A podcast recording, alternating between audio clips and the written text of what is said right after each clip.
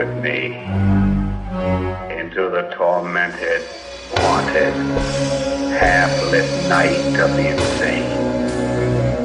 This is my world. Let me lead you into it.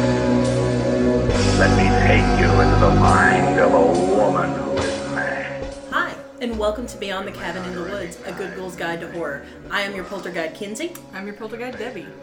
I'm Poltergeist Adrian, and I'm sitting in a different place, so I'm very confused. I'm your poltergeist Donna. I'm your poltergeist Mac. There's nothing in the back of my car. I'm your poltergeist Ryan. Yes, Hi, Ryan. a good friend Ryan is back with us.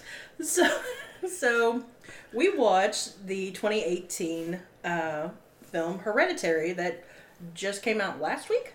Last week, yeah. It Last was wide release. Yeah, was wide last week. release. It's, Yeah. I knew it'd been hitting the festivals. We are recording on Father's Day. You won't be hearing this for another two, Two weeks. weeks. But For those of you who don't know what Hereditary is about, it's a uh, young man. It's about a young man overcoming family tragedy to find his place in the world. okay, Mac. I actually thought it was a movie designed for masochists. Mm, yeah, yeah. I think IMDb is going to disagree with both of you, just so we're clear. I don't And know, I think it might agree with Donna. Wrong. Well, uh, I skimmed ahead on reading the summary before we started this, and yeah, they definitely disagree with with both of them. okay, but it, who's Toni Collette's picture? That's the question. uh, it's a very lovely picture of Toni Collette, and it is Toni Collette. Are you sure it's not Shelley Duvall? No, no, no, no. It, it, it's Toni Collette. I know her smile, so it is it is her. But IMDb says after the family matriarch passes away, a grieving family is haunted by tragic and disturbing occurrences and begin to unravel dark secrets. Huh. yeah, I, I like mine better. Yours is not- very Yeah. When the secrets unraveled, they felt pretty raveled They- throughout the film. yeah. Yeah, they felt pretty rapid. Until the pretty last raveled. five to ten seconds, and it's like unravel quickly, quickly. We're running out of film. I'm not sure that the person who wrote that summary has seen the movie.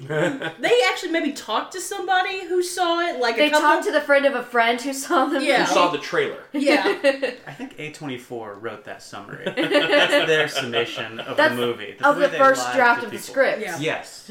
fucking a twenty four. Anyway, uh, let's go around and uh, did you like it? Did you not like it, Deb?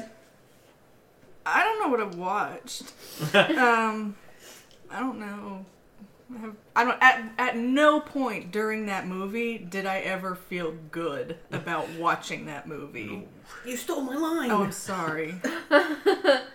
I'm Now, one could argue that that's how you should feel while watching a horror movie. But it was different. It was different than any other horror. It was not like There's existential dread, and then there's tension. like there. To me, there wasn't like all this suspense. It was just like something feels wrong. which is arguably not bad. I know, but I'm I giving don't the movie all the credit I can before no, she you, gets to me. You go for it. Um, it was. Ugh, I don't know. I actually wanted to watch it a second time. Or no, oh, okay. Let me let me let me rephrase. I I do not want to watch it a second time. I, I, I, fe- I do not want to want to watch it another time. I felt the need to watch it another time so that I could now knowing what I know, go back and fully understand the movie better. It- it- See, like, none of, like all of this actually sounds like a pretty good endorsement of the movie. It is not meant to be. it's an I don't know. I don't know. Right now I don't like it. Ish. All right, Adrian. I was terrified that this was going to be another episode of Adrian hates everything that everyone loves. um, but uh, no, I was I I was like legitimately angry um, while watching that movie, and had I been not doing it for this podcast, I would have left. Can I read you guys the the Yes. text that my sister sent me because she she saw it before I did, and then she was like, "Uh, "Text me as soon as you see it." So my sister had to say, I think that was the hardest left turn I've ever seen a horror movie make. And I don't mean the satanic cult stuff because there were hints of it. I mean the hard left in deciding to be a horror movie because most of it wasn't. Yeah. That's yeah. That, I think that's Yeah. that's that's That's that's a, that's a good. yeah. I uh, the the first words that left my mouth when the credits started rolling was there was never a single moment when I was happy to be sitting there and at no point did I feel like I understood what I was watching. No, I did not like it. I don't expect that I will ever see that movie again. Having said that, there was some good stuff in it. It was beautifully acted. That's what I wanted to say. I wanted to add real quick that the acting in this was top fucking notch. People keep talking about Toni Collette's performance, and I'm like, all of their performances were Yeah. Uh-huh. amazing. There was Dude, some, Alex Wolff yeah. fucking Yeah. knocked that shit out of the He did. goddamn you felt, park. You felt so bad for. I guess we're still in non-spoiler territory. Yeah. Yeah, we're You felt so bad for somebody who had just fucked up so massively. Mm-hmm. Um, but um, oh, and some of the cinematography. Beautiful. Yeah. Beautiful. So beautiful. So this is not a movie without merit. It is just not a movie that I would actually recommend you see. So there you go. Uh, I'm going to conditionally say that I, I loved it. Um, and I'll talk about my conditions when we get into spoiler territory. 'Cause there's some wonky stuff in there. But I don't think it was supposed... It's a, a horror movie mashed together with like an adult meditation on grief. And it Yeah. hits the notes it's trying to hit very well. Your master's degree is showing. Um, but I, I don't want to be in the place where I'm feeling grief, and it made me feel that. Um, so it was definitely successful in what it was trying to do. I will don't agree with necessarily that. agree that sh- people should try to do that thing. Right. Um, I'm gonna be closer to Ryan. I think on the spectrum of things, I kind of like it. My final thought, my final note on there is, huh? Well, that happened, yeah. which is not exceptional praise for a movie. Um, I think there's some huge. Thank you, thank you, pig. Uh, some huge. Uh, Pig needs an EpiPen. some some, uh, some huge plot holes, uh, epipens, and just you know not doing what you're doing, and ultimately, I think the storyline has way too many parallels with the ultimate mythology in the Paranormal Activity movies. Like the the demon wants the boy child to, and and then Yeah. the family is all behind it all, and then there's the matriarch, and that that way too many elements. Where it's like I've seen this movie, and it took five movies, so good on this movie for doing it in one. um, so with all of that, I, I for a lot of the same reasons I think Donna said, the, the cinematography is great, the acting's great, the whole package is muddled. I want to add a little bit, a few more conditions to mine without spoiling anything. Is that I had one severe problem with this movie, and it is the same problem that I had with The Omen and other possession stories, which is that the moment that they start bringing mental illness into it, I was fucking out. Like that moment, because mm, this might be getting into spoilers, so I'll get more into that later. But like that was the moment where I was like, I am angry and I don't want to be watching this anymore if it had not been for that, if they just removed like one line of dialogue, I could have watched this movie and been like, man, that succeeded in making me feel exactly the way that it wanted to make me feel. It did do I didn't like feeling like that, but it did everything it wanted to do, so good on the movie. Hmm.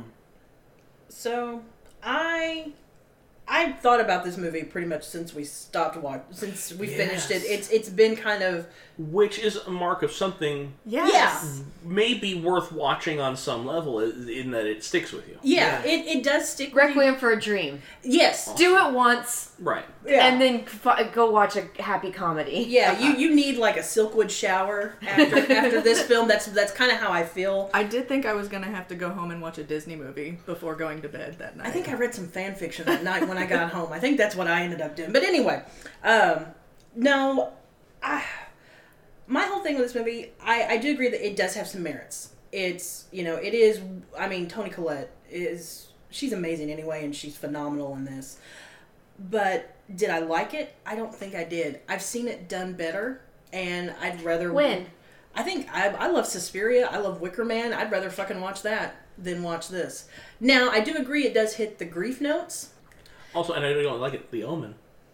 Yeah. It is some similar real estate there. I think that this actually did it better. Okay, and I know I'm like sort of blaspheming here with Last the just knowing the- that you're going to be getting some disagreement there. uh, with, with the with the Suspiria stuff Yeah. because I feel like this one did make without explaining, without getting over explaining, I feel like this one did make things more clear of what was happening. Oh, I disagree. Suspiria. I see. than Suspiria. Where in Suspiria, I was sort of constantly in a state of, this is beautiful. Why is that? I don't even know what question I want to ask here. I love Suspiria, and I've watched it two, three times, and I don't understand what's happening the entire movie. yeah, but see, like, I feel like in this movie, I did understand. Yeah, like, I was never like, I'm a little bit confused. I was like, oh, I get it. I don't know what the fuck that lady's doing. Whatever. Um, but. Um, but like yeah, so I think that I guess it depends on what it is you think the movie's doing. Because I'm like I understand the storyline of this movie better. As far as I know, Suspiria is like just a series of really beautiful shots that are creepy and make me feel And see, and I upset think inside my heart. And see, and I think this film, like Suspiria, the last five ten minutes of the film, it tells you exactly what it's about, and you're like, oh, okay, cool, man, all But. I, I think this movie actually told you what it was about prior to that, because you have some. Let's get into this yeah, when we'll we get into to that. But spoilers. anyway, so- Spoilers. yeah, well, my whole thing is I. I mean, I do agree. If it does stick with you, it is there is something there, but it is not one that I liked, and I don't know if I'd ever watch this again.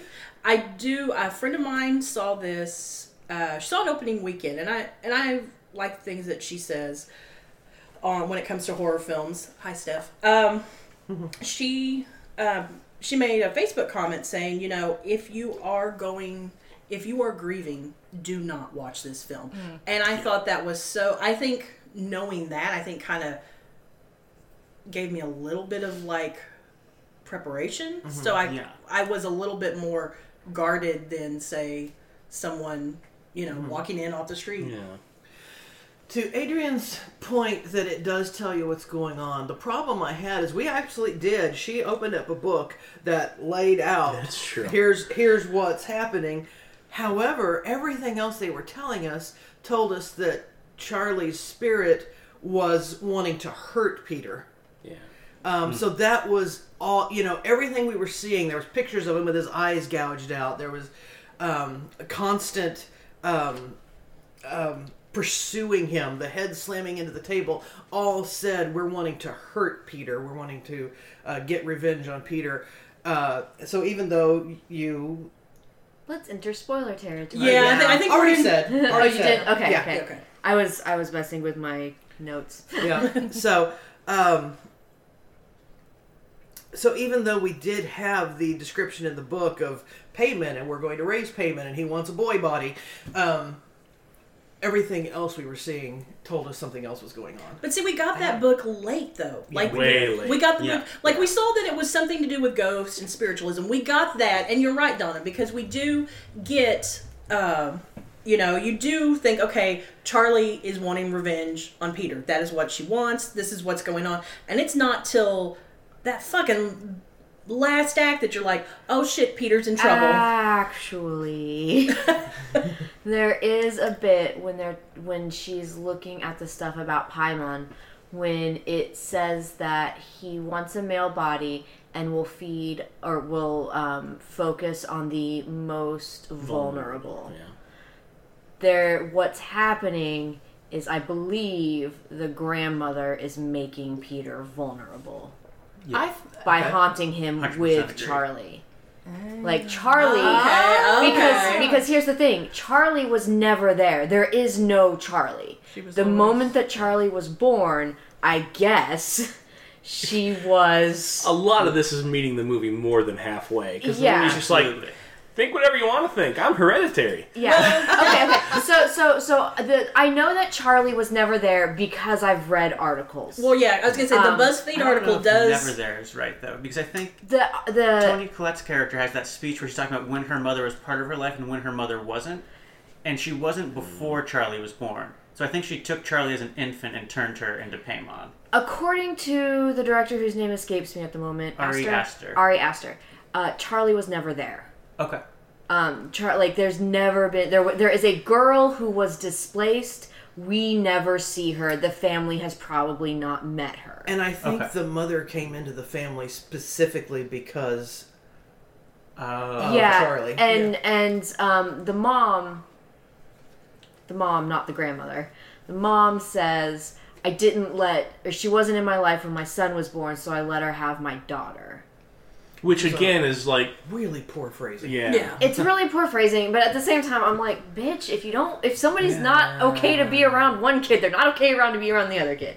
Yeah. Um, but so so um, Which makes me wonder about certain other characters' motivations, i.e., the husband. But we'll get to that. yeah, we'll get to that. I Yeah. forget what I was saying here, but so I think that it was the grandmother, fuck, Okay. specifically fucking with Peter to put him in a position where he could become the host. See, and during the movie, uh, I thought Gabriel Byrne was about to lose it because he was always like just so like he was kind of the rock. He was the one not not freaking out or not displaying it outwardly. You could tell he was freaking out on the inside a little bit. Um, and so I was just like, why didn't why didn't they have Paimon go after him? He's a male. You know, Because I mean, it's earlier- hereditary. Also, Uh, also okay. Also, the young. wrong, sort of the Or wrong vulnerable. title for this movie. Yeah. Like, The title is one of the things that should I get into my can I can I bring my soapbox out now, real quick because the title the title is part of my soapbox. Yeah, go for it. Okay, so my big problem with this movie came when she goes to the grief council or the the grief, grief support group? And she mentions that her mother had DID and her brother had schizophrenia and da da and she goes on this list that essentially establishes a history of mental illness in the family. First off, DID is a personality disorder, not anything that you have a genetic predisposition to. Hmm. But what the fuck ever. So, wait, wait, time out here. When I appreciate you telling me what DID is because I had no fucking clue when she identity. disorder. when she said that. I'm like, and I'm sitting here going dementia, dementia, and then you know I'm trying to figure out a way to make dementia work with that. And then when she says dementia, I'm like, nope, not it, Kinsey. Anyway, I'm Uh, sorry. Continue. He was right. It's dissociative identity disorder. It is um Used, used to be known known as. multiple personality personality. disorder. Oh. However, it is not what you think of when you hear multiple personality disorder. The reason they changed it is because what it what, what multiple personality disorder more is for the people who believe that it's an actual thing, uh, because there is some debate about that. Um, is when you have been through a lot of trauma and you dissociate. You just kind of like go away to another place and you are on autopilot. Um, and so it can lead to depersonaliz- depersonalization and um, all sorts of stuff. It's it's ungood. Um, it's it's bad. it's bad. Um, but uh, anyway, so yeah, but it's not a genet. It's not anything that you have a pre uh, genetic predisposition to, like schizophrenia. It was throwing out a red herring that just one. Go ahead. it was throwing out a red herring that didn't it didn't need to but because because i knew that there was mental illness in the family after the accident when peter was just staring blankly into space and not talking to people i thought oh that's what this movie is going to be about is peter's going to break peter peter peter has schizophrenia And that would be a very good and he's uh, he's breaking down uh, point for a break and uh, trigger. And so I felt like it was um, a misdirection as to what was going on.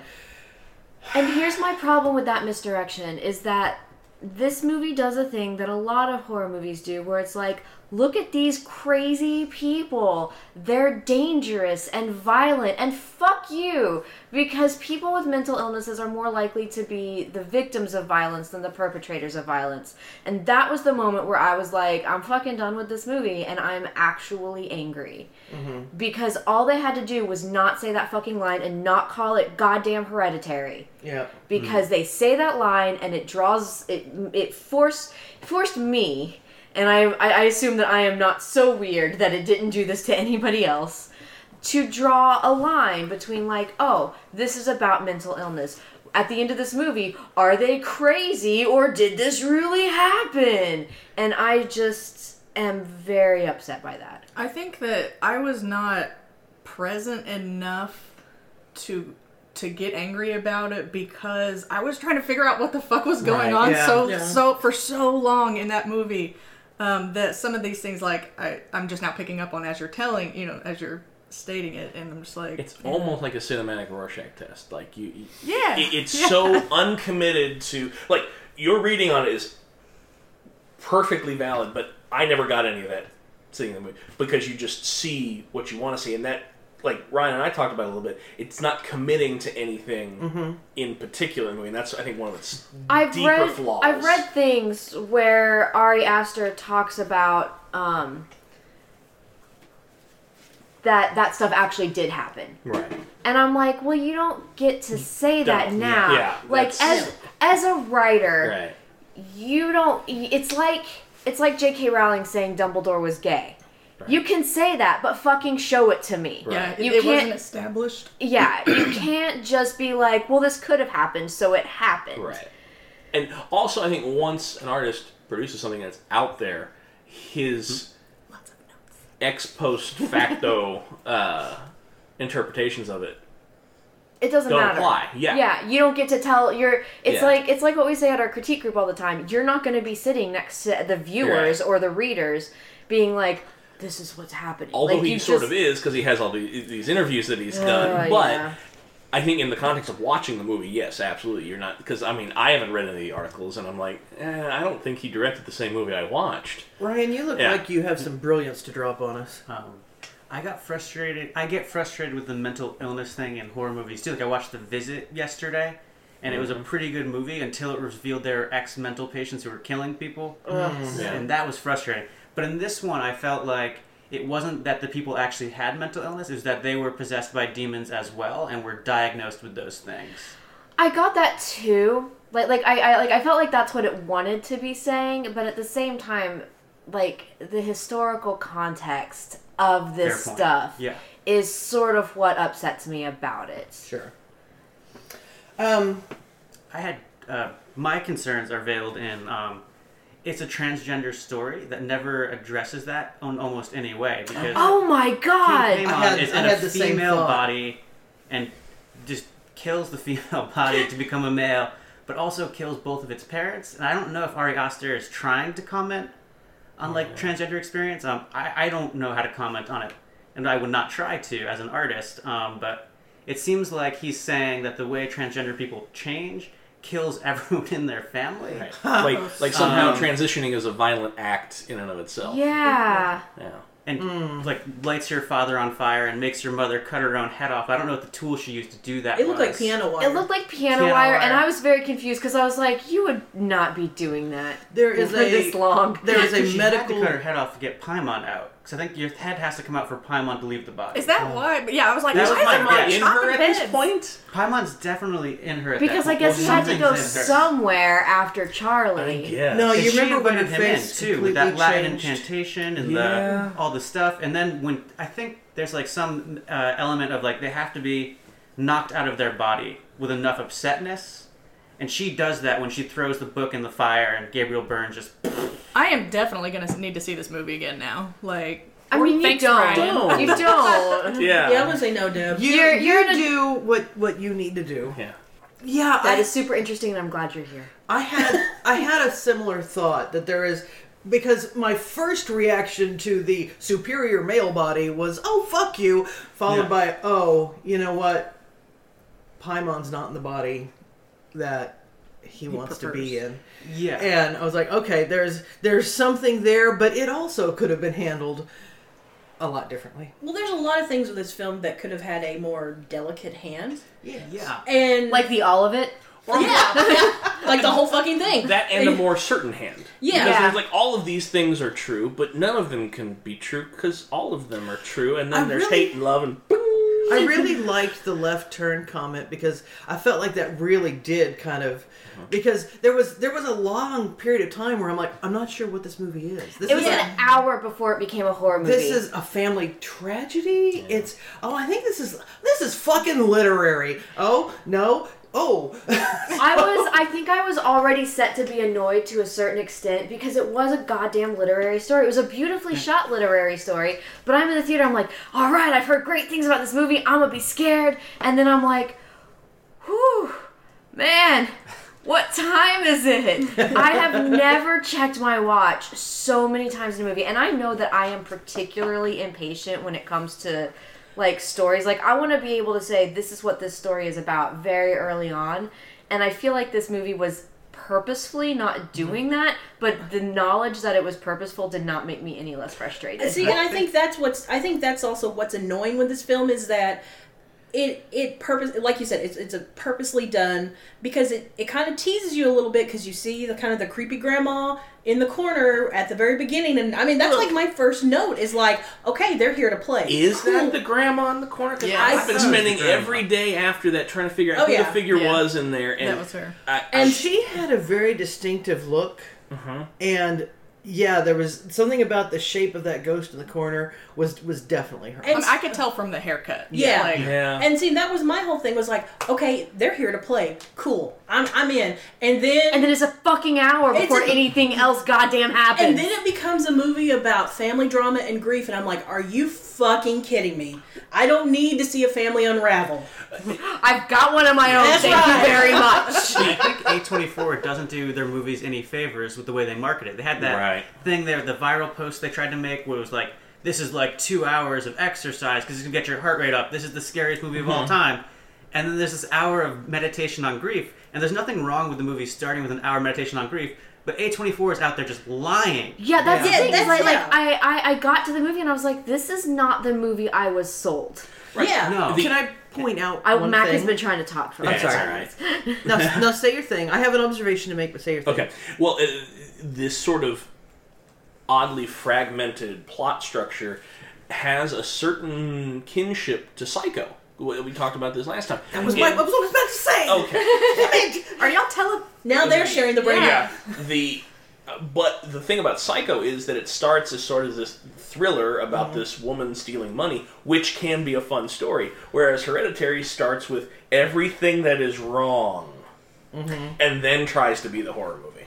Yeah, Yeah. yeah. I had. I Same had the structure as uh, "Don't Look Now" and uh, "Possession" by Andrei Żuławski from like 1982. I want to say. Yeah. Well, and see, and I've heard the "Don't Look Now" comparison. Yeah. That was one of the first comparisons I've heard.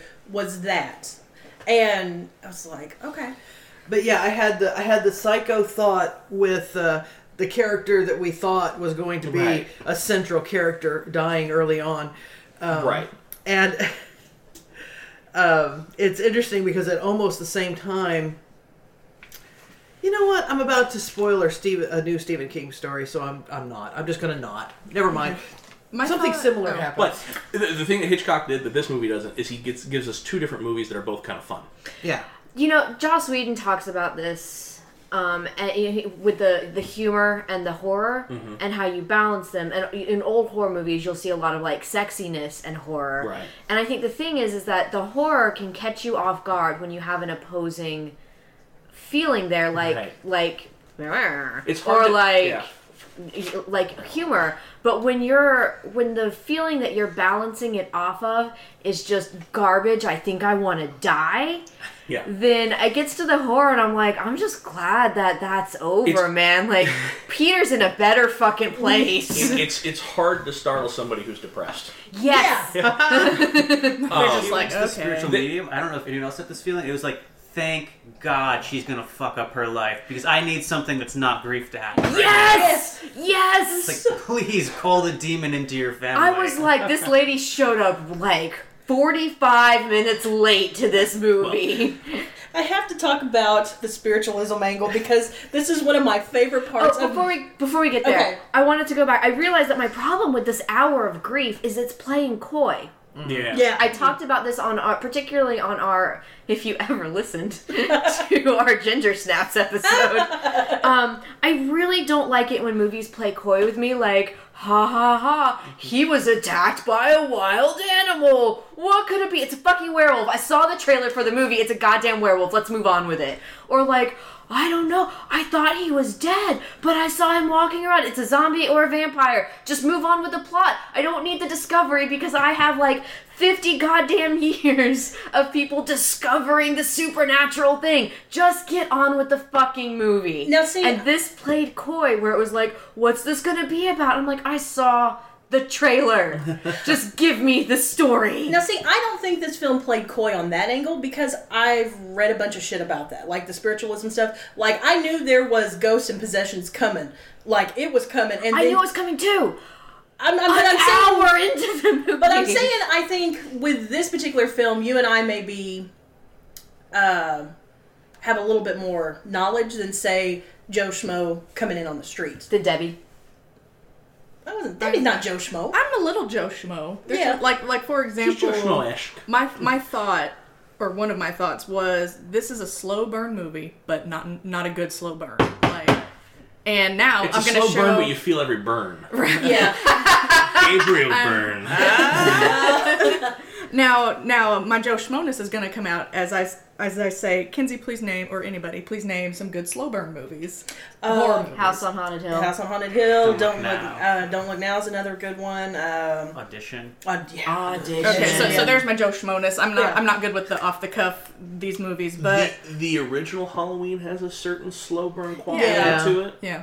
But that may almost be a pacing issue more than a slow burn. I I'm with- disagree, but I, okay. I, I'm with Donna. Yeah, I like. I real. I think It's slow burn movies may Yeah, be my yeah. favorite. Over The here. Abyss, which is maybe Yes. only a horror movie to me because No. the ocean Oh, is terrifying. I love love- the abyss yeah, so yeah. much. But I my, needed my more crazy Michael Biehn in the abyss than fucking water aliens. I wanted more of like the real the life. water aliens terrified the shit Let's- out of me. let me. me let me put it to you this way: Less if I terrestrial for CGI. Yeah. L- Let me put it to you this way: If I want more real life horror than actual fic- fictional horror, that's a problem, Uncle Jimmy. But that's a whole other issue. so when uh, We are What- super caffeinated. Yes, we are. yes, it's kicking in. So once they finally got to the point where I guess the horror parts The start, point. started. No, you could have just said yeah, your the there. point. um, I, w- I will give this movie credit in that for me, uh, and I think this was again after the point the cinematography got really or a lot darker, and it had me scanning the shadows hardcore. Like Yeah. shit's going on up here, and I'm going, what's going on back there? Which there? is really good because that's actually Yes. important later on. And Yeah. then also you talked about Ryan um, the the thing the I guess the marketing saying this is going to get your heart rate up. My heart rate was up, but once I realized it was because the music was doing this really low bump bump bump bump bump bump bump, bump and I was going this is the anxiety thing. Look, I'm Yeah. getting like goosebumps talking Yes, about it because I don't like it. Mm-hmm. It causes me anxiety like when they do that. And once I realized that's what it was, it was not the story that made my heart rate just go up and me be on the edge of my seat. It was the freaking music. Mm-hmm. and the music was good, and I and I think that's there were a lot of really good elements of yeah, this. and that's and I think that's what pisses me off about this film is that there's a lot of beats that they did that work, and there's a lot of beats where they just shit the bed, and I that that annoys me. I am. I'm going to wrap us back around to what Kenzie was getting ready to say Oh. with, with a nice segue, which is that I am developing a short list of people that I always want to see movies with, and Ryan is now on that list because he he really punctuates a movie nicely. I have to second the Ryan, but I'm also going to throw in Donna because they both were fantastic. I sat beside them both, and it was glorious. on top of that, I've heard stories about Mac crawling Yes. out of seats. There, so, there was a lady. I went to go see it by myself, and there was a lady sitting next to me that was that was doing the whole. Oh no! Don't go in there. I, I saw it by myself too, and of course, my legendary status of picking the absolute wrong screening Yeah, to go see a movie. It was me and a 40 to 50 ish woman with her aging mother. Oh, why? Right. yeah. Right. Did right. they? Okay, so now I'm wondering what trailer did they see? Was this like a heartwarming Yeah. story? Half an hour in, they're weeping openly. oh, yeah. Both of them. They did not make it to the end of the movie. Like, I was the only one in the, the See, theater okay, after it this was is over. how I know that I'm fucking jaded as shit. Yeah. Because I actually like the only emotion I really felt during this movie was like anger and annoyance. And like I don't know, I've watched tons of those movies on like the most disturbing movies and I'm always like, huh. So But like this movie at no point was I ever like, ugh. I've, I, so I had a I was little we bit were of we were sitting there and at, at the point um, almost exactly the point that that head hit the telephone pole That was that that was the one scene. Ryan goes fuck slams a hand over his face, and um, I don't think you moved for another five minutes. I don't think there was just a movement out of you for five minutes. I will say I had a very very similar reaction because I like I was like, oh no, deer in the road, she's gonna fall out of the oh no, not gonna fall out of the car, Yeah. and then I just sat there, like with my head in my hands watching the screen that whole time because dude, fucking Alex Wolff in this scene, Yeah. Yeah. dude, like I was reminded uh, when we were talking about Psycho about how there were some scenes that happened just to give the audience a moment to Right. recover, and I felt like Alex Wolff just staring out the windshield was that for the because the whole audience is just like Right. You couldn't fit any plot in that moment Yeah. because No. nobody would be paying attention. yeah. No. Did you guys realize immediately, and maybe this, you know, maybe this was just apparent, and I didn't quite get it at first. I did not realize she had been decapitated because No. when he glanced in the mirror, I thought she just hit I- hit the pole, hit the car. Yeah. and I was like, okay, I didn't see anything go flying. That's what my sister said too. Okay. I did. Like immediately, Oh, I was okay. like, "Well, she's dead." I knew Right. she was knew she was dead. dead. I she was But- dead, but decapitated. I, I, I Yeah, knew she was decapitated. Yeah. Okay, Uh, and because- so when they shot back to the head, I was like, oh god, Right, you yeah, know, like, yeah. I thought at that moment, like, oh, that's a little gratuitous. And then we get to the end, I'm like, oh, Here's that's why they did because it. Yeah. Yeah. of the pigeon, I was looking for decapitation. Okay. Okay. Here's the thing.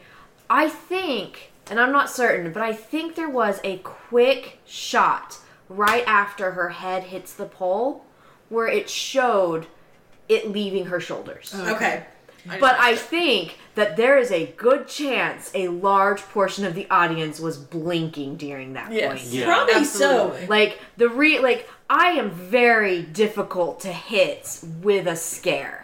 And so when it happened for me, I was like like my reaction to that was not to blink but to go and like eyes wider looking at the screen.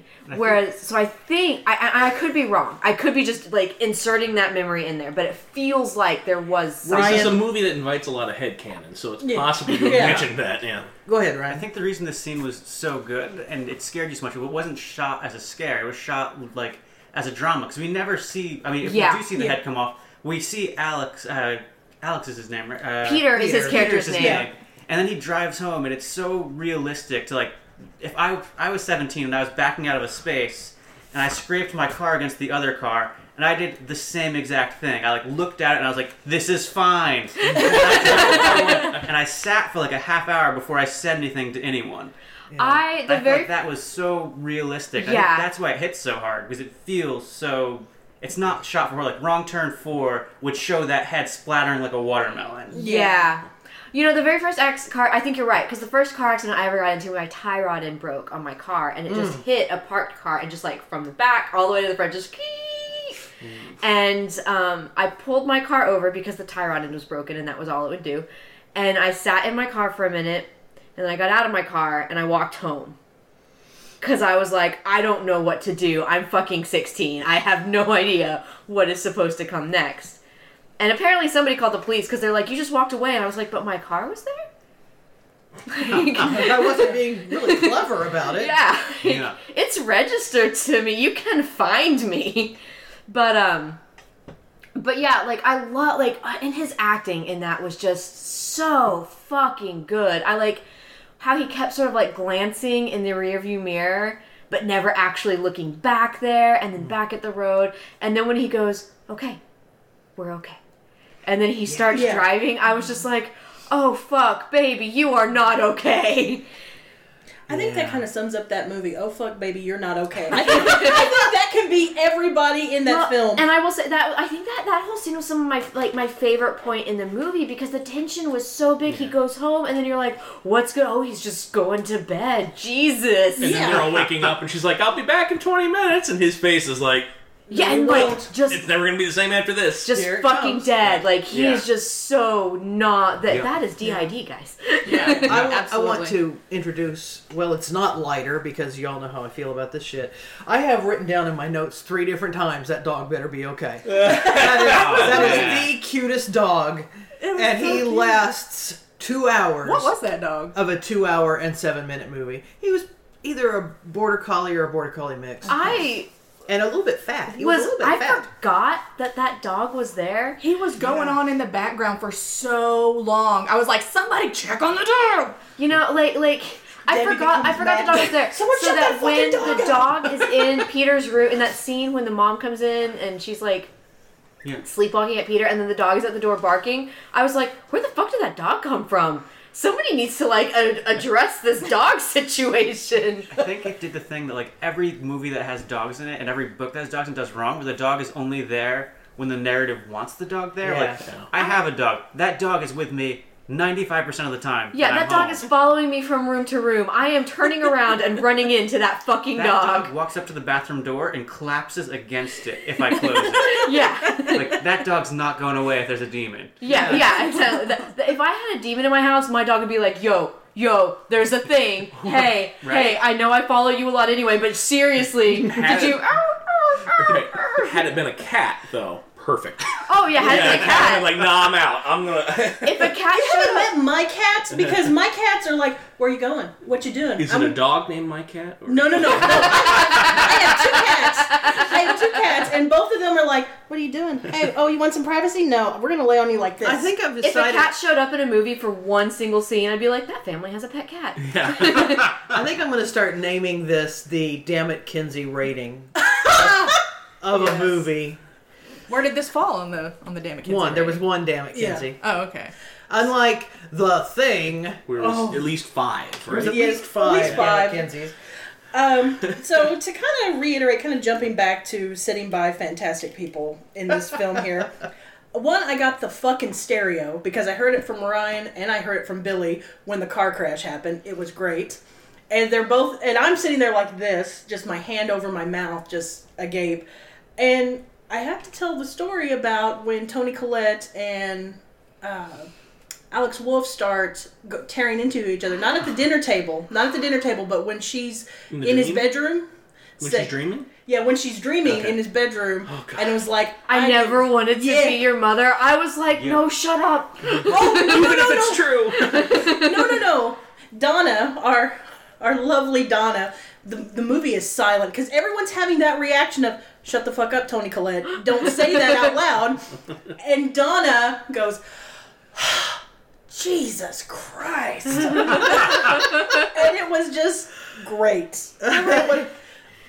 Oh man, I just kept thinking, "You're the worst mom." Okay, I want to get into her being the worst mom in a little bit, but uh, no, Thank God that was a dream. I just want to say, thank for, God that for was a dream. stereo, I have one in- interjection. The one really effective jump scare, and it was not because the movie designed it that way. It's because of where I sat. I sat in the far left rear of the the theater, and the first time he's in the classroom and he starts Oh, to unravel, yeah. and there's a, of course, that's all rear left speaker, which is two feet from my head. Yeah. So it sounds like it's sitting right oh, there Oh, with me. fuck that. the surround sound in those scenes Yeah. was super effective. What's sound design. Like this movie was is- put together so Yeah. goddamn well. Well, Although a quiet place is still gonna beat it. At, Oh, yeah. yeah, yeah, yeah. yeah. But that's the whole thing. That once again goes back to this is things that piss me off. The sound design is beautiful. Like it, it's so effective. The shots to me felt like you were looking into an actual dollhouse.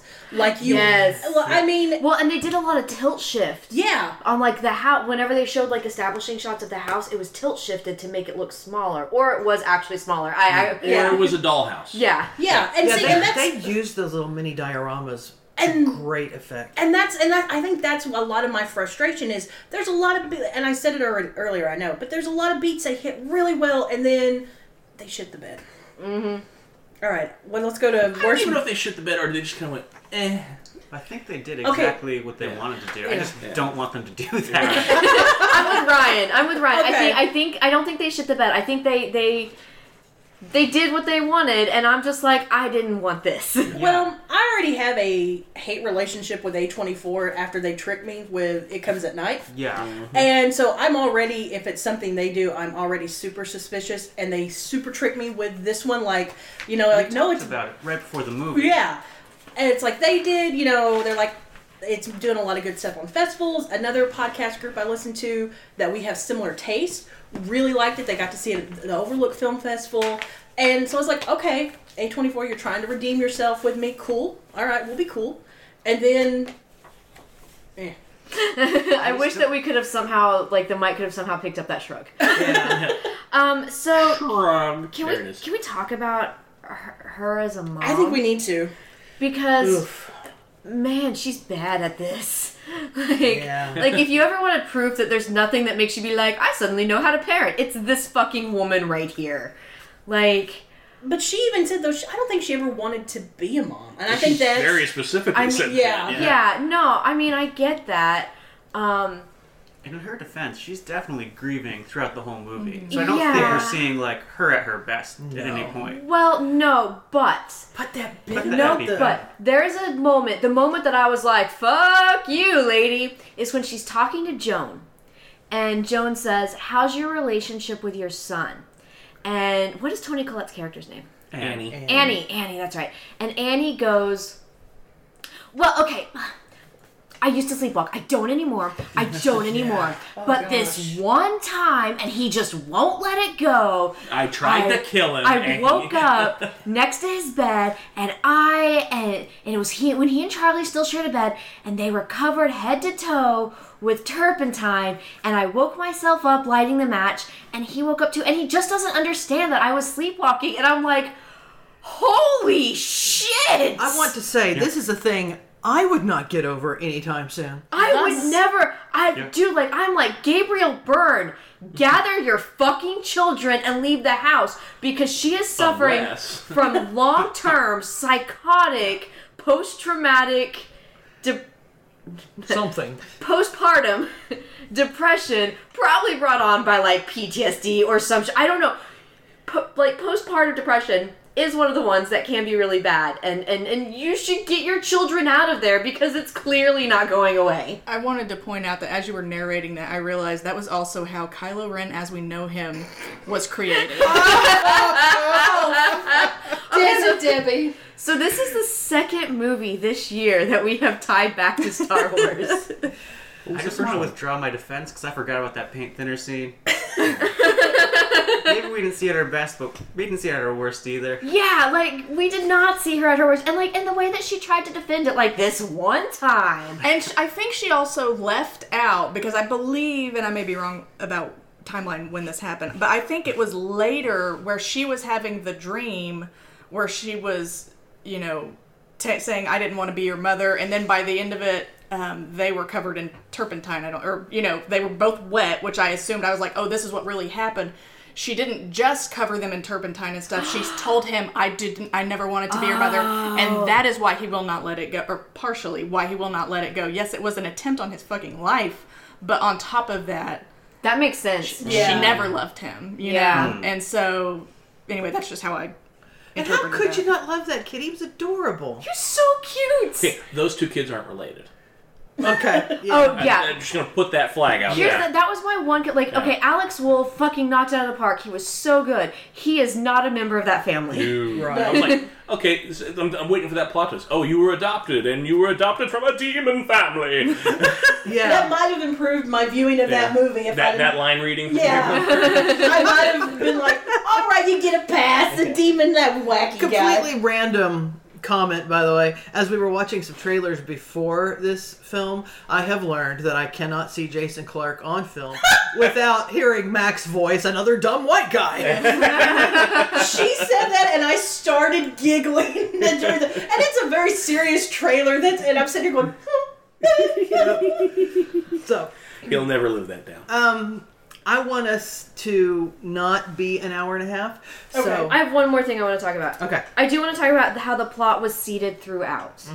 They drop things at the beginning that they bring back at the end. They did a very good job of putting things in there. Yeah. And every time somebody's like, "This didn't make sense," I'm like, "Well, actually." At the beginning, they did blah blah blah, and so I feel like they did a really fantastic job of putting that in there. I just wish I liked the movie. Like, Very good use like, of inventory. Yeah, like the nut allergy story. Um, I, I agree that we have some issues with why don't you carry your EpiPen around, but Um, I thought they were really they did that really well. There was no, as you know, Bob, she has a severe nut allergy, so if she eats nuts, she Right. could die. They didn't do that. They were just like, does that have nuts? Does that have nuts? We don't have the EpiPen. And then you didn't hear it again. That w- I felt like it was a little bit close though. Like, does that have nuts in it? Because we don't have the EpiPen. And I'm like, you could have just asked if that has nuts in it. But Toni Collette's energy is very close. It's like, what's this, a seance? I can do seances now! Oh, I'm a medium now. Yeah. That's So true. when that that's part true. happened, Billy leans over to me and goes, That's not how it works, Toni Collette. and I was cracking up.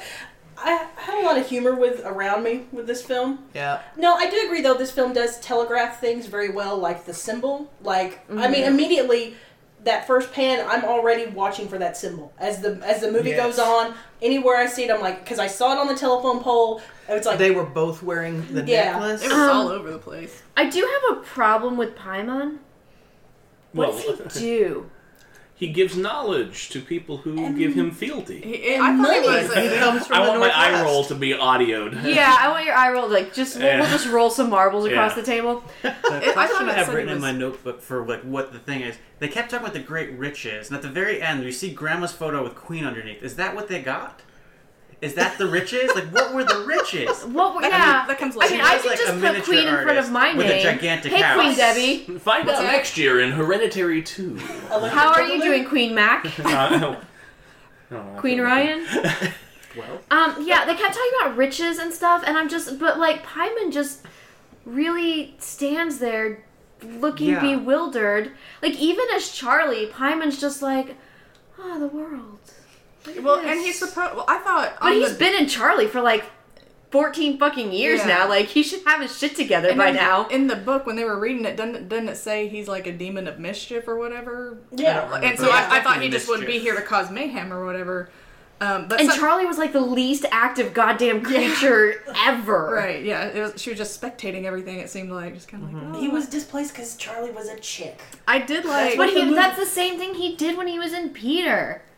Like, if we assume Yeah. that he is in Yeah. Peter and Peter's not just in fucking shock, then he just stands there and, like, turns awkwardly and looks at people wide eyed and doesn't really blink. I thought maybe it was be- because they referred to him, you know, th- they were kind of telling him who he is. You know, you are Paimon, you're here. And so I was like, okay, now he is fully Is reincarnated. He's Paimon or waking up. Paimon.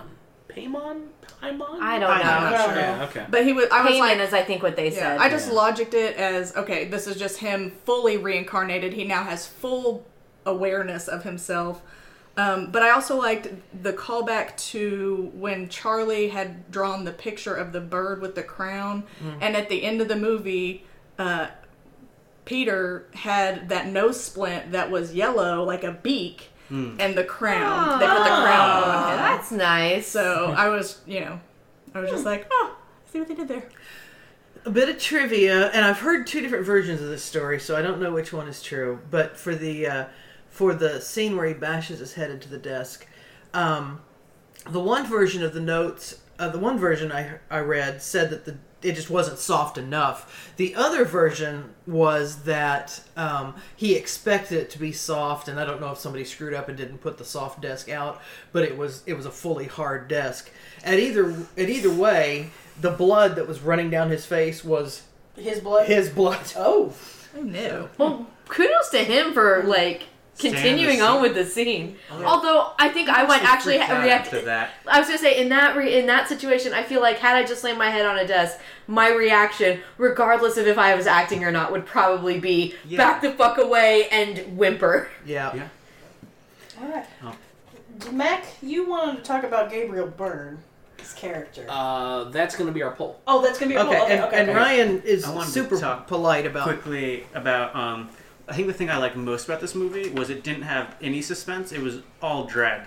Um, because Yeah. like Halloween has a ton of suspense where like Michael is raising the knife up and he's gonna try to stab the girl, but she's probably gonna dodge it the first time. There's gonna be a whole fight, and it's all about whether the person's gonna get away or not. Mm-hmm. This movie had no option to get away. Yeah. It was just pure dread. Like this is gonna happen, and it showed us what was gonna happen, and then just made us watch it. Yeah. And it was Yeah. miserable, but it was like Halloween's absolutely like, hitting the its notes. scene- Halloween's like a car chase. This is like getting stuck on the train tracks and seeing the train coming for you. Yes. Yes. like the scene when she was up on the wall behind him. Oh, yeah. And there was it was not subtle. I mean, it was not. No, uh-uh. Is there something on the wall behind him? It was like, no, no, there she is. She's Paimon. Yeah. Uh, Paimon now. yeah. But the but the framing was so good, and the fact that they had her out of focus was so good. I did think that they they lingered on some stuff too long. Like whenever they were showing that us that naked smiling guy, I was like, okay, cut, cut, cut. we see the creepy guy. We see him. We see, I get it. He's there. And all those people, Okay, well now we're moving. every time they showed the naked people, they were all like pant laughing. They were like, and I was like, what is this? Like, I wondered about that They're going to understand. get their riches from I guess but it was, I don't know. It, like, It's just that there were so many creepy. people in this movie where I was like, you're not having a reasonable human response to this. Hmm. You seem like you are in some way like cut off like like I don't know, like like all the naked people, I'm like is this how a cult would act? Just standing around naked, like I'm gonna smile creepily at you, boy. But see, that brings that's my. But when it comes to them, I, I have the question of were they real or were they ghosts? Because it's so the only one that could be real is Joan, that's there. Like were they alive? No, were it they has dead? to be real. But I'm thinking I see all of those people at the support group. Like th- this group has had them ensnared from the very beginning. There Yeah. was no support group. There was just another arm of the. And also at the end, all the naked people were bowing down in front of. Mm. But they could. But then again, ghosts could bow down. I also swear I saw the history teacher in, in among the cultists as well. I wonder what Oh, the ah, casting I would be Oh, that explains so. I'm sorry. I'm sorry. Yeah. My brain just blew.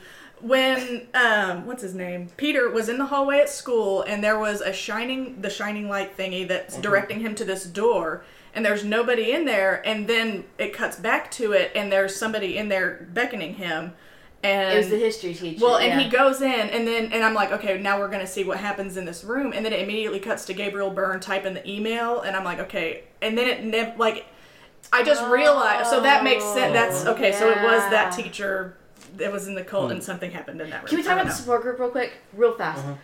I'm going to the movies. like In the summer, in the summer, I'm going. Well, like, I need robots fighting each other, not support. and and I'm just like. First off, if I said that to my husband repeatedly, and we had a 14, or was she 13? Thirteen. 13 and a 16 year old, he'd be like, "Yeah, I'll come with you." Yeah. what movie are you What seeing? movie are you Was seeing? it good? Yeah. Or like What I get home and he'd be like, "What'd you see?" And I'd be like, "Uh, creep show." I don't know, like what the fuck? How does that go? See, Like, like I- what happens after? I don't understand that because I, I would tell Billy, be like, look, I gotta get my shit together. I'm gonna go talk to some people here that this is what they do. I wouldn't lie. I don't understand the Well, line. okay, but here's the thing.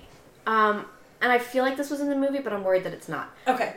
He's a therapist, and she was his He is? client. Is he? Is he? Yeah. Okay. Yeah, See, he's, I a missed- coun- he's a counselor of some kind.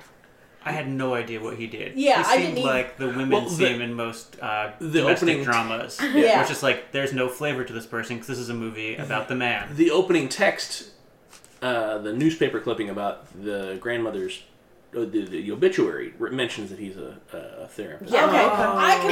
And please- she was his client, Yeah. Okay. Which see, is I'm not cool. which Yeah. is not cool. So Which makes me. Wait. Yeah. The- Anne was his client? yeah, Is that how they met? yeah. Jesus fuck. Um, and now I don't know if I'm getting this from the movie or if I read it in an article afterwards. Okay. But that is that is that, that is what I believe I know about this. That, that he was the therapist, she was his client. That's how they met. So when I take that into account, it maybe makes a little bit more sense that she doesn't want to tell him I'm going to grief counseling because then he might just be like, "Well, let me put you in touch with these 15 people that I know." And Okay. See, now by not knowing that, that makes more sense. But I do agree with Ryan that I think it's holy fuck, yeah, yeah. But it's also I do uh, that too. But I also like that it's an interesting role reversal because it's normally the woman in horror films that's home that's saying something is wrong with the kids, something is wrong with the kids. I'm getting out. Where the fact you have it as the husband, it's I don't know. That's that's an interesting little flip. I but that's also why at the end he's like, "I can't do this with you anymore." Yeah. yeah. Yeah. This is getting toward our poll question. Yeah. Yeah. So let me just say, because Ryan has a whole page of notes. I Anything think else we you want to got say? through most of them. I Oh, wrote down a whole summary because I'm worried um, after the movie, people were saying they didn't understand it, so I wrote down everything that happened as I understood it. Do you want to say that real quick? Um, sure. Um, so the movie kind of starts before the movie. Like the the real story happens before the movie starts, and we're seeing like the train tracked climax that Grandma made. Mm-hmm. Um, and so Grandma sold her daughter's babies to Paimon for riches. And the way I read the film was that, um, and she has the scene where she talks about how After failing to sell her own son to Paimon, Because Yeah. he killed himself because she, was, putting, voices, in his head. Yeah. um, Oh. Yeah. Okay, but cool. she had this scene where she's like, I cut her out before the baby. She's asking me to have a baby, and then I cut her out, and that's why she didn't get the first kid.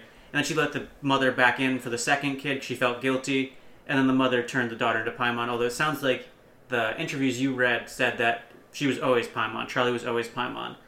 Um, but Paimon wanted a male body, and so Grandma set this crazy plan in motion with her friend Joan, who Ann Dowd does a wonderful job of playing. Ann Dowd is always excellent. She's so good. She is, but I never trust her when I see her. The moment I saw her come on Oh, screen, yeah. I was like, She's like, always evil. Same. yeah, I was like, oh nope, you're. Mm. Um, but so the demon doesn't like the body because it's a girl body, and because it- the body has de- developmental disabilities that the movie never addresses, except for Does that she have line at the developmental very disa- end. The Did- movie's What the at very end, the, they said like you're out of that uh, disabled body or something. not disabled. It's it was disfigured. or something. disfigured body. Yeah. I Which think could they mean call it only that disfigured because that, that it was female. Yeah, that's But they that's also where did I say was- your yeah. new healthy body. They said something like Yeah. that. Yeah. Maybe because of the nut allergy. Oh. It all comes back to the nut allergy. that was always unclear to me what, what they're saying with that. Um, These nuts. It was also unclear whether they're manipulating our like our natural like we've all worked as decent people to like if I meet someone with disability, I'm not gonna stare at them weirdly and think they're bad.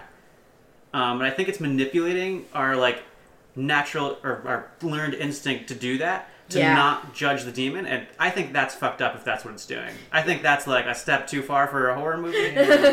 um, but so Joanne, uh, no Joan, who is uh, the grandmother's friend, gaslights Toni Collette's character into inviting the demon into her house, and the demon eventually, when Toni Collette throws the, I mean, well, first Joni kills uh, the daughter, and she, the daughter's making the same choking motion that Yeah. the boy makes as she's pulled out the window. yeah. So it's definitely, I think it's her pulling her out the window, but I can't be sure. I think I'm reading the movie more than halfway, as Mac is saying. um, way, way more than halfway, and that's part of the problem. Yeah. Um, so that happens, and then uh, Joan gaslights her and uses magic to separate her from her body, and that's why she has to cut her own head off because Paimon has to come out of that body too. And then uh, the two of them together separate Alex from his body by making him so uh, Peter. from his body, making him so upset. And he's got that scene where his mother's cutting her own head off, and it's like looking over the window, just like the shot in The Exorcist with Father Karras Yeah. and then he jumps out and in the exorcist father karras dies and the demon leaves him but in this movie the demon stays and so it's like a giant rosemary's baby but everything that happened that's important happened before the movie and there's nothing the characters could do and they kind of underline that when they have the english teacher talk about how tragedy is sadder when uh, there's no choice. Oh, Jesus. but also i completely disagree tragedy is sadder when there is a choice I agree too. Yeah. Yes, I agree. I'm, Good. I'm gonna compare this real quick to Pet Sematary, where like in Pet Sematary, he has a choice every step of the way, and Dr. Creed has a choice every step of the way, and he continues to bury people in the Pet Sematary, and because it's the only emotionally reasonable choice for him to make. Logically, it is a fucking awful decision, but he still makes the choice, and that makes it even sadder at the end when everybody is dead and also not dead.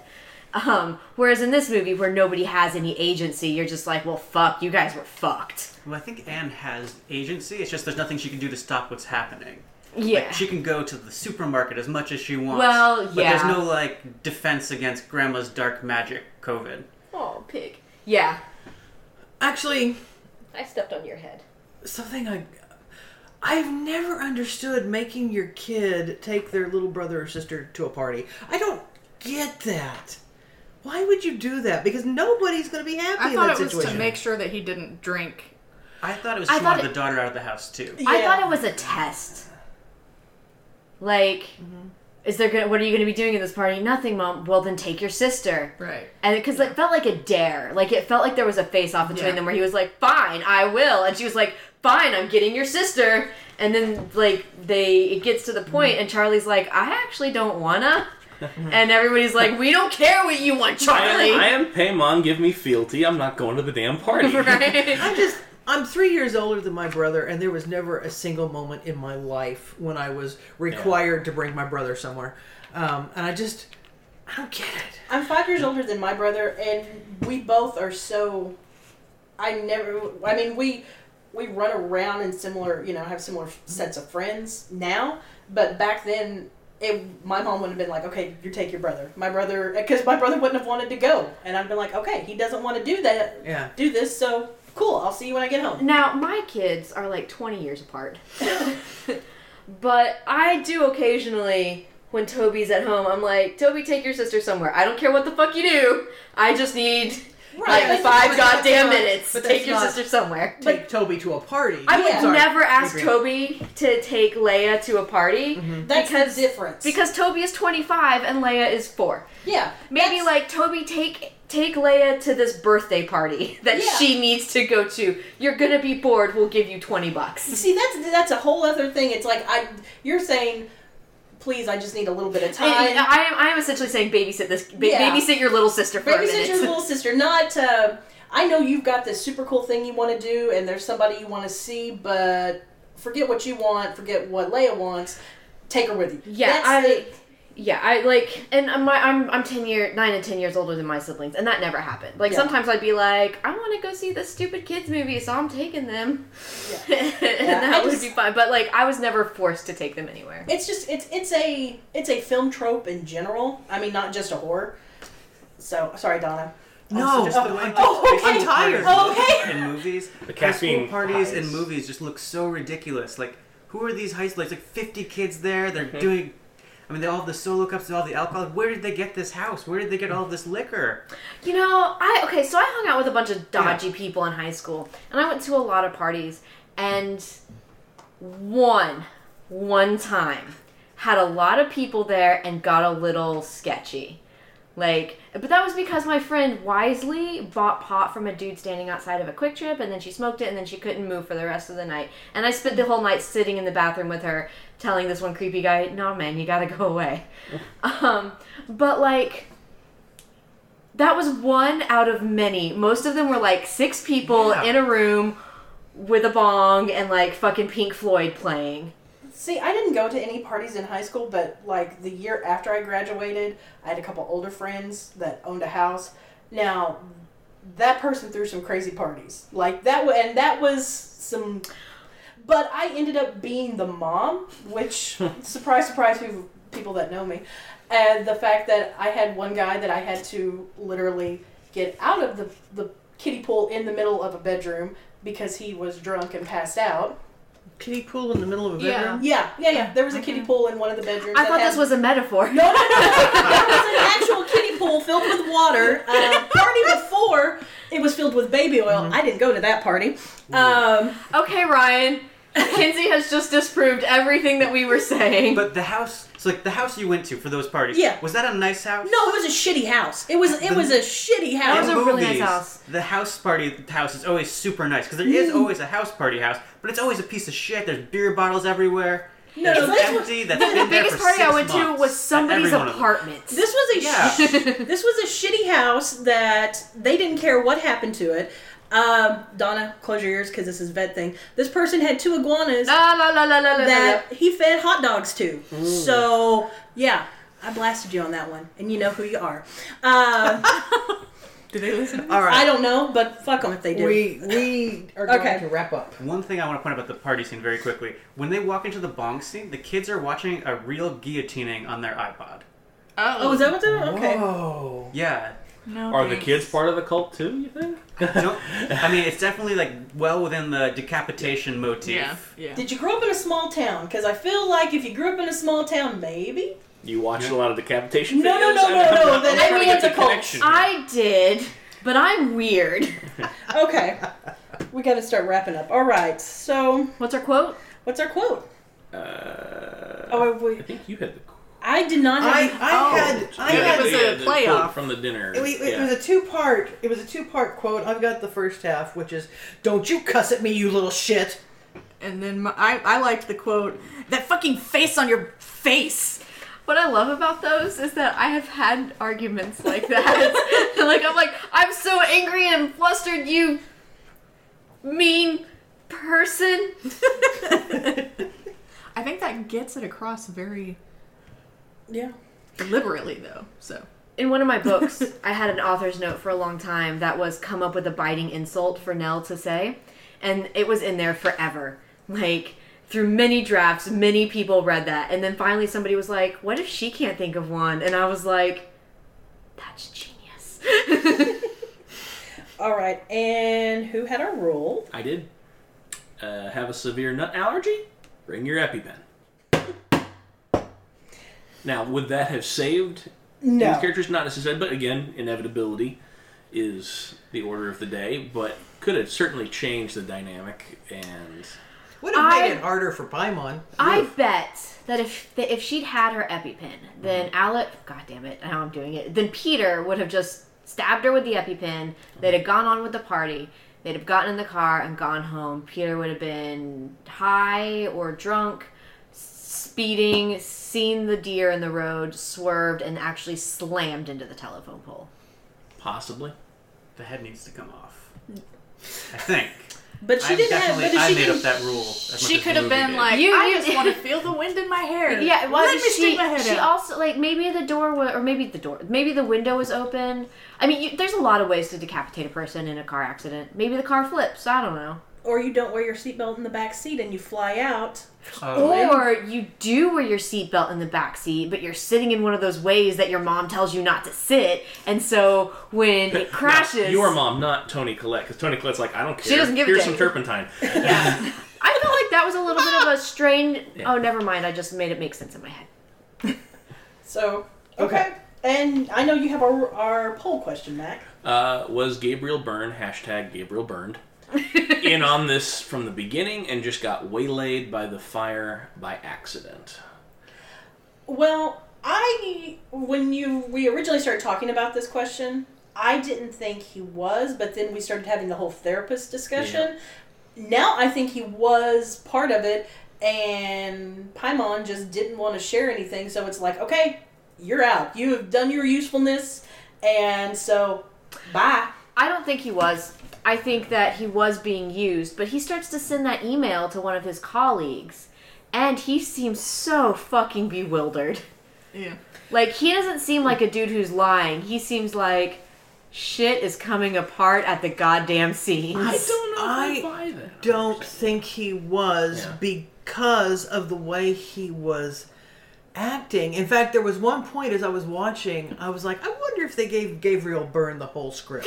I wonder. I wonder if, if all he got was, He was was credited as a producer. You'd think they would. Okay, okay, but I mean, because his behavior was so believable as a husband who is trying really hard to be supportive as his family is falling apart and just finally like, nope, I cannot do this anymore. But- it was very believable. They just gave him the family drama section Yeah. of the movie that hour that all of us are like, oh fuck. They just gave him that mm-hmm. section.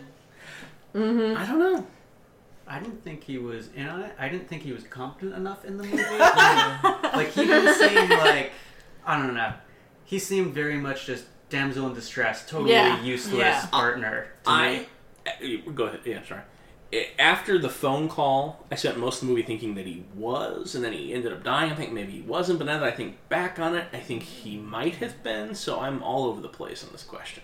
okay. Because uh, otherwise, why did they take his burned body and bow it down in front of Paimon in front of the, you know, at the very tail end? Mm-hmm. Because They just I mean, wanted to make Paimon feel more special. I like. I mean, Paimon doesn't. Paimon seems less aware of the world than my kids did when they were like minutes old. So like, I feel like they could just be like, "Look at all of these followers," and Paimon would be like, "Is three a lot?" And they'd be like, "Yeah," and he's like, "Yes." Um, I want to leave us if we're leaving. Are we leaving? I think we're Yeah. leaving. Yeah. I want to leave us with a comment that a that a friend of mine made. This friend, by the way, is young adult author A.B. Rutledge, uh, who has her brand new novel "Miles Away from You" out, and I just thought I'd plug you because I like you so much. Um, her comment on this was to describe it as discomfort porn. Yes. Yes.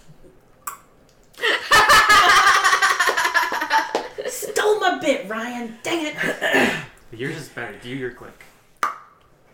Did you guys see that uh, the actors actually released a video online asking people not to do that during the movie? No. no, I think Luke was. He did it at one point. Oh, I did it a couple were in the times, Don. theater, It yeah. wasn't just Luke. I've got a friend that we do that with at work. So when that started, I actually I wasn't disturbed by it. I was giggling because it made me think of my friend because he will he can make his echo through a like so freaking loud. It reminded me of the Snoop Dogg Pharrell song. Hmm. Drop it like it's hot. Drop it like it's hot. Okay. I have no idea what's happening. I Right now, I'm embarrassed. I don't, I I, I am way I too got nerdy for this reference. right. I don't, I don't know how well that's going to come through on the mic, so we'll just We'll, we'll go with see it. if that if that makes it in. Anything else, gang? Before we close this book on Hereditary. I'm Okay. gonna see it again. I'm gonna go and Okay. see it again. Let us know what you think. Yeah. Yeah. I'm gonna do watch it. it again in like three years when I'm ready. when like the grief has passed and I'm ready to watch Yeah. this kind of movie again. Yeah. I I'm gonna watch this movie not again. Yeah, I think yeah. Um, Adrian, we don't usually agree on things, but I think this is one that we're gonna we're, we're seeing eye to eye on. I might see it again if I just happened upon it, just to kind of unpack with eyes wide open I'm a what was actually happening. In the I'm afraid to unpack anymore. Yeah, that's fair. I think uh, I think my looking. boxes are fine where it's at. Mhm. All right. Well, thank you guys so much for listening. We do appreciate all your, your love and support. Uh, if you want to reach out to us on social media, we are on Twitter at Beyond Cabin. We've got an Instagram page, Beyond the Cabin in the Woods. We have a Facebook page, also Beyond the Cabin in the Woods. You can see a trend here. Our webpage is beyondthecabininthewoods.com. Uh, we have a Patreon, which we we release a video every time before we record, so you can kind of see how we break it down, our rule, poll, and quote. When we throw down, it's a lot of fun, but you can find us at Beyond the Today Cabin. particularly. Yeah. uh, we also have a couple sister podcasts and a brother podcast, which our sister podcasts are Collective Snark, and then we have Once More with Feeling, the 20th anniversary uh, Buffy fan rewatch. I think I just jumbled that all together. Sorry about that. And then the Family Business, which is a supernatural rewatch, and we are part of the Gummy Cat Network, so definitely go and show them some love as well. Thank you guys. Don't read the Latin, or in this case, the Enochian. You know what horror is?